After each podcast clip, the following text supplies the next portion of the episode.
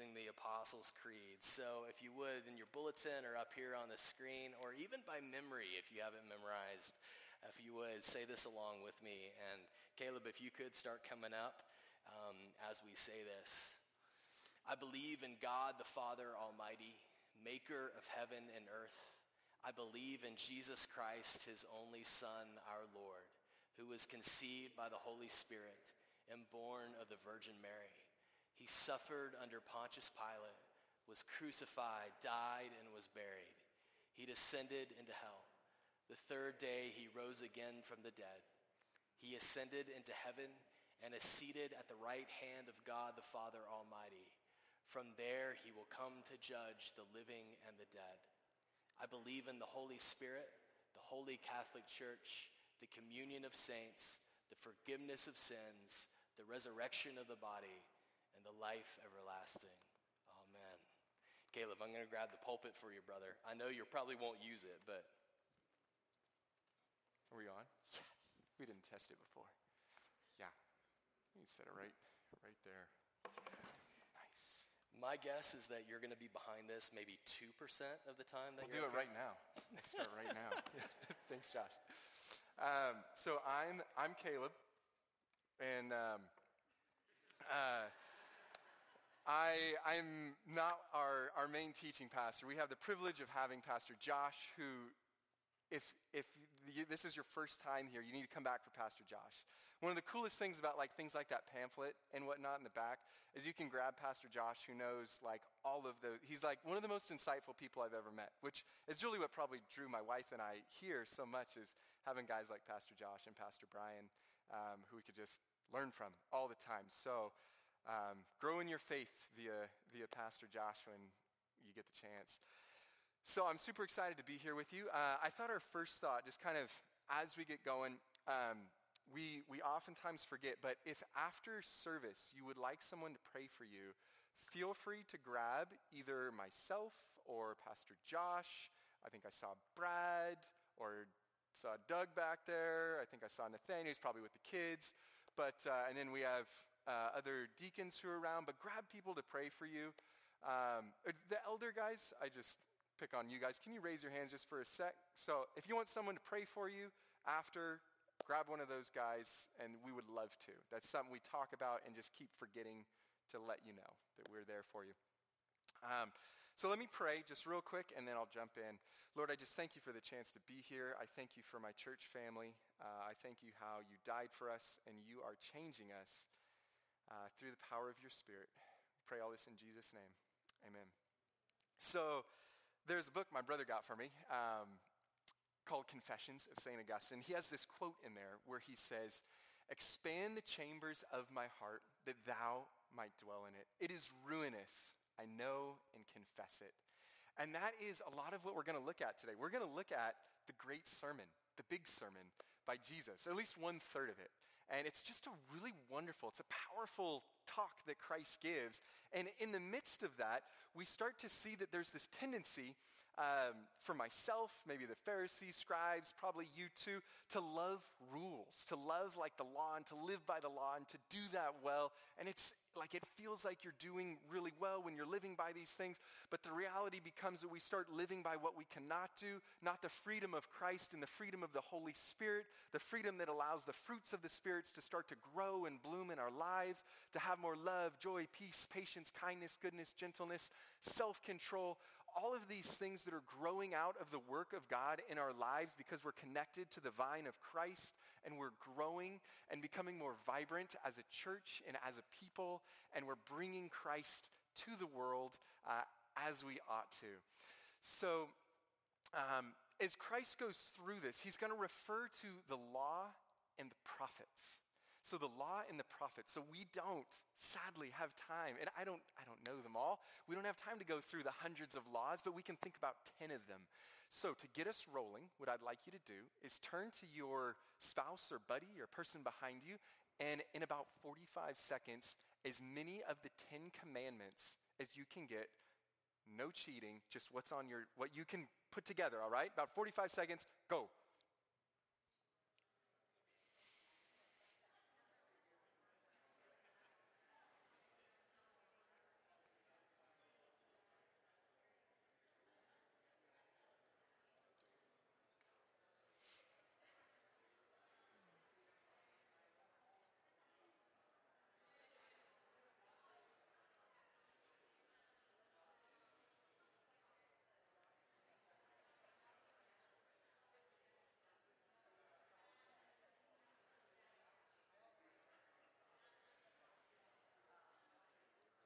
10 second countdown.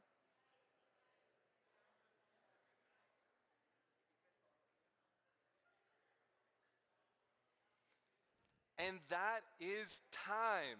All right. So Christ is going to be talking about the law today in his great sermon, this sermon. And within that, so if we have a few of these things, he doesn't touch on all of them, but he touches on a few. So let's start going through them. Let's think about it. So at the beginning, I am the Lord your God who brought you out of Egypt, out of the house of slavery. You shall have no other gods before me. Bam, got it. Next one, you shall not create for it's kind of a long one. You not create for yourself an engraved image in the form of anything in heaven above or on the earth or in the seas under the earth. You shall not worship them or bow down to them, for as I, the Lord your God, am a jealous God, punishing the iniquity for the third and fourth generation. Okay, so he's got that one, number number two. And then number three, you shall, yeah, you shall not, what's that one? Remember? About name? shall not take the Lord's name in vain. We shall not put God's stamp on our agenda. Think that's one of the big hearts of that. If we have something, we don't put our stamp, we don't put God's stamp on our agenda. We shall not take the Lord's name in vain. Uh, number four, kind of a reminder, depending on you know, we're in the Seventh Day Adventist building, so maybe they we're, it's Sunday for us. Uh, you shall remember the Sabbath. In six days the Lord made everything, and on the seventh day he rested, so you should rest. You and your wife and your male servant and your female servant and the foreigner and your ox and your donkey and your chickens, whatever else you got laying around, they all got to rest because in six days the Lord made it all. In the seventh he rested and he made it holy for us to rest also. Uh, and then, next one, Honor your father and mother. Yeah, honor your father and mother so it'll go well with you for a long time in the land. And then, now we start getting to like the, the nice punchy ones. You shall not, you shall not commit murder. Yeah, don't murder. You shall not murder. We don't have time to get into the distinction between like murder and killing, but you shall not murder. Next one, you shall not. You shall not have googly eyes. You shall not, sorry, maybe not go- oogly. Googling, ogling, ogling. You shall not commit adultery. Yes. Yeah, that's what I was, not googly eyes. I, I love googly eyes. Ogling eyes. Uh, yeah, you shall not commit adultery. Um, and then, what's next? You shall not steal. You shall not steal. And then, we got our law one. I know we got a few folks in the law business. You shall not bear false witness. And then, Finally, I've heard it a couple times already, you shall not shall not covet. You shall not covet your neighbor's 401k. You shall not covet his house. You shall not covet his wife or his lifestyle. You shall not covet his body. You shall not covet any body form. You shall not covet a particular lifestyle. You shall not covet bank accounts. You shall not covet all the stuff you don't have that you really want. So we got those, and those are a few of those are going to kind of come up as we go through today. All right? All of those things are the law. And then we have the prophets that come along after. So that's like, if you want to check that out, I think that's Deuteronomy 20. You can check out those Ten Commandments. But then we have the law that comes along, and they say to the people, You guys are doing so good at following the law. We just want to encourage you to keep doing that. Right? No, not a chance. The people are doing terrible. They do awful at following the law. That's like the whole heart of the prophets, pretty much the people, they have this law. Not only can they not follow it, they can't follow the heart of it. There's just, it's totally a failure. We are these, we're like these people. We are the people who have said our hearts have turned to stone. And God is not in the business of just saying, I'm going to paint your stone heart into a heart that looks more flesh-like because it's still non-functional. God is in the business of excising our hearts of stone and giving us a heart of flesh that now pumps and breathes the power of the Holy Spirit that allows us to work and change and be his ambassadors and his people in this world. Um, we're also like the bones that in the valley that uh, Ezekiel sees. We're the dry bones who say our strength is gone, our hope is cut off. But Christ comes along and we see these foreshadows and like these visions, like God saying, Son of man, prophesy to the breath, prophesy and say to the breath, come from the four winds, O breath, and breathe on these slain. And Ezekiel just sees the vision of the breath coming in Christ went to prepare a place for us and brought the Holy Spirit to us so we can experience that now in our lives. And so we have all of this buildup with what is the law and the prophets because that's coming into the great sermon, which we can all stand for like one verse, and then I'll let you sit back down, okay? So go ahead and stand up. Seeing the crowd, he went up onto the mountain. And when he sat down, he opened his mouth. His disciples came to him, and he opened his mouth and taught them, saying, Go ahead and be seated. He says a lot. Um, so, seeing the crowd, he went up onto the mountain, and when he sat down, his disciples came to him. And he opened his mouth and taught them, saying, Blessed are the poor in spirit, for theirs is the kingdom of heaven. And let me just preface this real quick. If you're looking at your Bible, just go ahead. It's in Matthew 5. It's right there. It's waiting for you. Study it. I've been enjoying it for quite some time now. Don't look at it right now. It's going to distract you. Just right here. Connect. Let's connect, okay? We'll have a, we'll have a great moment together. Because it's like NIV, NLT, uh, ESV. There's a number of versions that make up the version that I am telling you right now, okay? So seeing the crowd, he went up onto the mountain. And when he sat down, he opened his mouth and taught them, saying, Blessed are the poor in spirit, for theirs is the kingdom of heaven. Blessed are those who mourn, for they shall be comforted. Blessed are the meek, for they shall inherit the earth. Blessed are those who hunger and thirst for righteousness, for they shall be filled. Blessed are the merciful, for they shall receive mercy. Blessed are the pure in heart, for they shall see God. Blessed are the peacemakers, for they shall be called sons of God. Blessed are those who are persecuted for the sake of righteousness, for theirs is the kingdom of heaven. Blessed are you when others revile you and persecute you and utter all kinds of evil against you. Rejoice and be glad, for your reward is great in heaven, for in the same way they persecuted the prophets who were before you. You are the salt of the earth. But if salt has lost its taste, how can it be made salty again? It is not good for anything except to be thrown out and trampled under people's feet. You are the light of the world. A city on a hill cannot be hidden, neither do men light a lamp and put it under a bowl, but on a stand, and it gives light to everyone in the house. In the same way, let your light shine before others, that they may see your good deeds, your good works, and give glory to your Father who is in heaven. Now let's bring in the law and the prophets now. Do not think that I have come to abolish the law and the prophets. I have not come to abolish them, but to fulfill them. For truly I say to you, not an iota, not a dot will pass from the law until everything is accomplished. Therefore, whoever relaxes one of the least of these commandments and teaches others to do the same will be called least in the kingdom of heaven. But whoever does them and teaches them will be called great in the kingdom of heaven. For truly I say to you, unless your righteousness exceeds that of the scribes and Pharisees, you will never enter the kingdom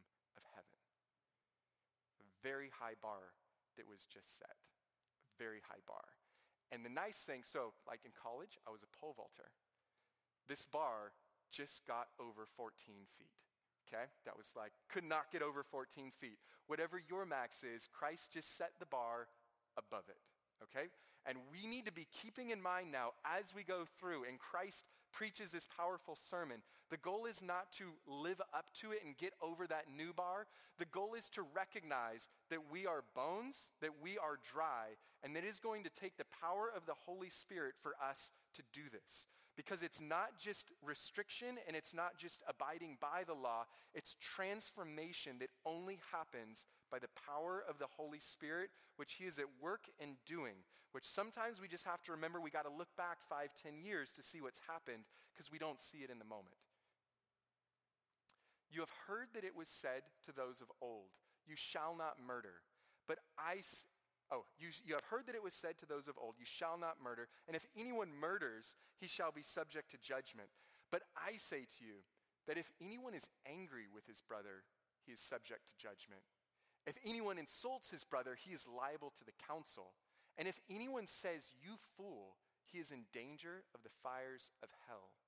Therefore, if you are offering your gift at the altar, and there remember that your brother has something against you, Leave your gift at the altar and go. First be reconciled to your brother, and then come and offer your gift. Settle matters quickly with your accuser while you are still on your way with him to court. Otherwise, your accuser will hand you over to the judge and the judge to the guard, and you'll be put in prison. And truly, I say to you, you will never get out until you have paid the last penny. And that is because when you are offering your gift at the altar, I think it's Micah has reminded us that our sins are engraved on our hearts with a pen of iron with a point of diamond. It is engraved on our hearts and on the altar. There is no escaping it. It is there before us. It is only Christ and his work that is going to allow us that freedom. You have heard that it was said to those of old, you have heard that it was said, you shall not commit adultery. But I say to you that if anyone looks at a woman with lustful intent, he's already committed adultery with her in his heart. Therefore, if your right eye causes you to sin, tear it out throw it away. It's better for you to lose one of your members than for your whole body to be thrown into hell. And if your right hand causes you to sin, cut it off and throw it away. It is better for you to lose one of your members than for your whole body to be thrown into hell. And I will be selling hooks and eye patches after church. Man, that, that's a powerful word right there if you take it to heart. I don't know what it is in your life that is, you know, the eye, the hand for you. Um, there are certain things you can do, though, and Christ is saying, do what you must at all costs. Your righteousness, your purity, the way God sees you is so much more than you see yourself. Cut out the things that you need to do to be more holy. And I, I am still, a, I feel like a lustful lecher at heart and continually being refined. Um, but there are certain things that we can do. Like for, I remember my junior year, I only watched Jimmy Stewart movies of high school. It's like Jimmy Stewart, pretty, pretty low, you know. So whatever you got to do, you know, maybe you should just, we should just cut out movies or something. But find what you need to do in order to be holy, righteous before Almighty God. You have heard that it was said, if anyone divorces his wife, let him give her a certificate of divorce.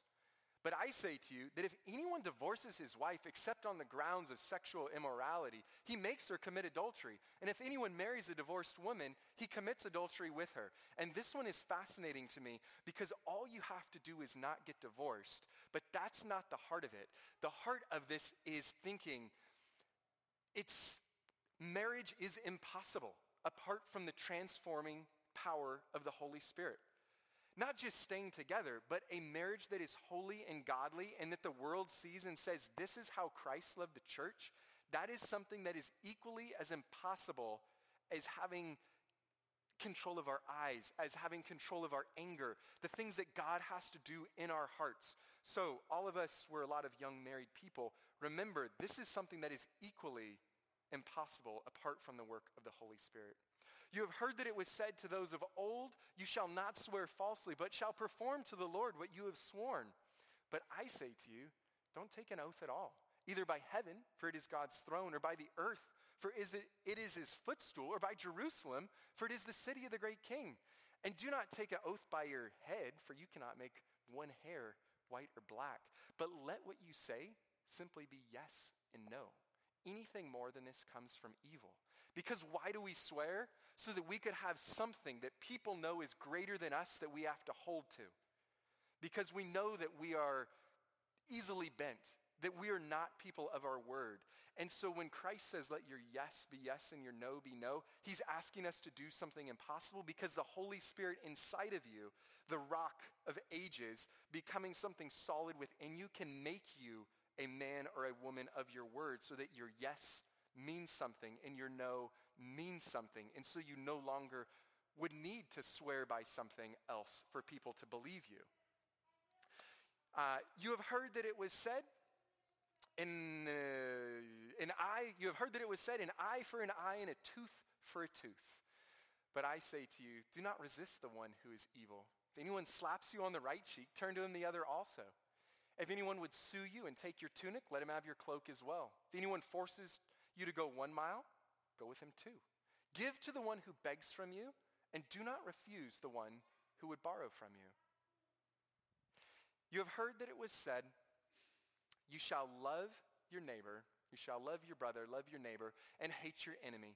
But I say to you, you shall love your enemy and pray for those who persecute you so that you may be sons of your Father who is in heaven, because he causes his sun to rise on the evil and the good, and sends his rain on the just and the unjust. For if you love only those who love you, what reward do you have? Do not even the Gentiles do the same? That's us. We're the Gentiles, in case you're not aware of that. So we're the Gentiles. Do not even the Gentiles do the same? And if you greet only your brothers, what more do you do than others? Do not even the tax collectors do the same? But you, but us, therefore, must be perfect as your heavenly Father is perfect. That's the end of the first third. We're not going to get into chapter 6. But each one of those things, as you go through, as you think about them and reflect on them, they should hopefully cut us to the core as a church because we see we do not reach that bar.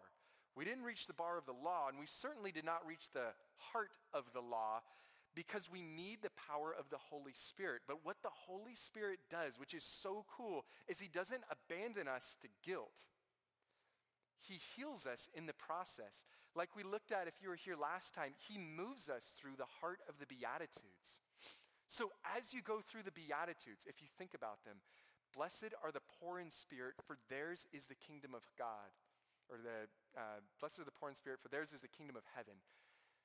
Step one is that when we recognize that we are hurt and we are broken, we become poor in spirit.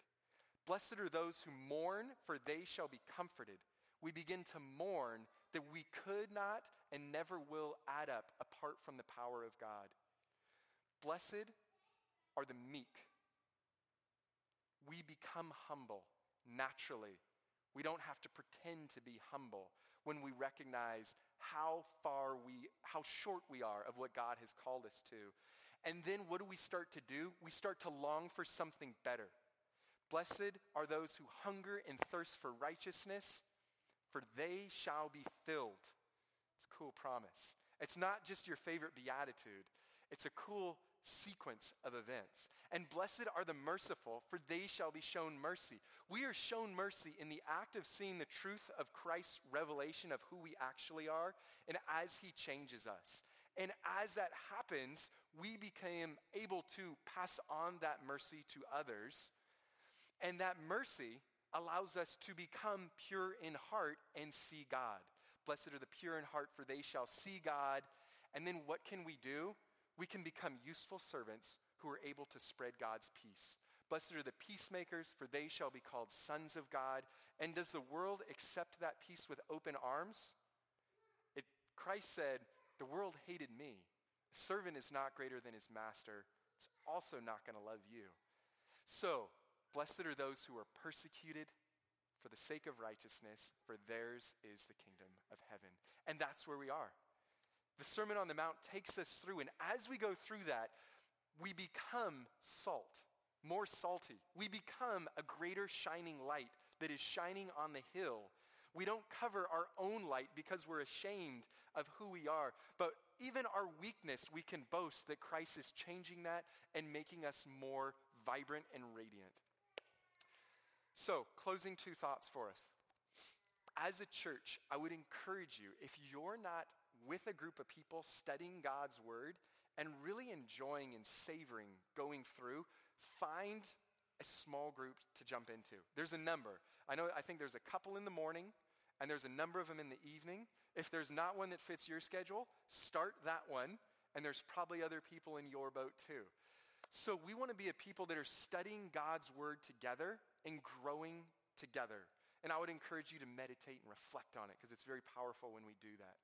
Um, the second thing uh, was something important that I can't remember, but getting small groups, that's also great too. Um, yes, that was the other one. Thank you, Chandler. Chandler was there this morning. Yeah, and yeah, invite people to your home. That was the other big one. So one thing we can do as a church uh, in order to love our community well. I feel like small groups love, we love each other well. We become friends. Like one of the cool things about being Vespers is it doesn't matter if you like the person next to you. They're part of our church. They're part of your family. They are your people now. If you have chosen to call this your home, it no longer matters if you like anyone here. We're all going to be changed together and we're all going to meet Christ at some point in the air together. And this is a time where we can refine each other as a body together. So I would encourage you, invite people into your home so that not only are we strengthening each other, but you can just be having people come over and be a part of your life. Uh, your friends, your coworkers. I think that's one of the single coolest things that we can do. And even people here, be friends outside of the church. I think that's really cool. My wife and I didn't really know hardly anyone when we came here.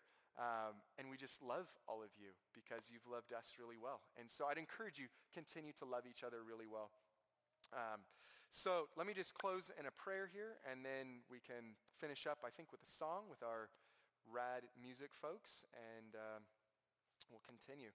Lord, I just thank you for your great sermon. Lord, I thank you for your, your word, and I thank you how you didn't abandon us to essentially always being the failures that we are, but you are changing us. You are breathing life into us. Lord, you are allowing us to be people who are radiant and shine your light to a world that needs you, that we could encourage each other and live a life that is full, um, that loves you as we discover more of your love for us. We just thank you, and we look forward to this time of eating pizza together eat pizza together after this is over. And we pray all this in Jesus' name. Amen.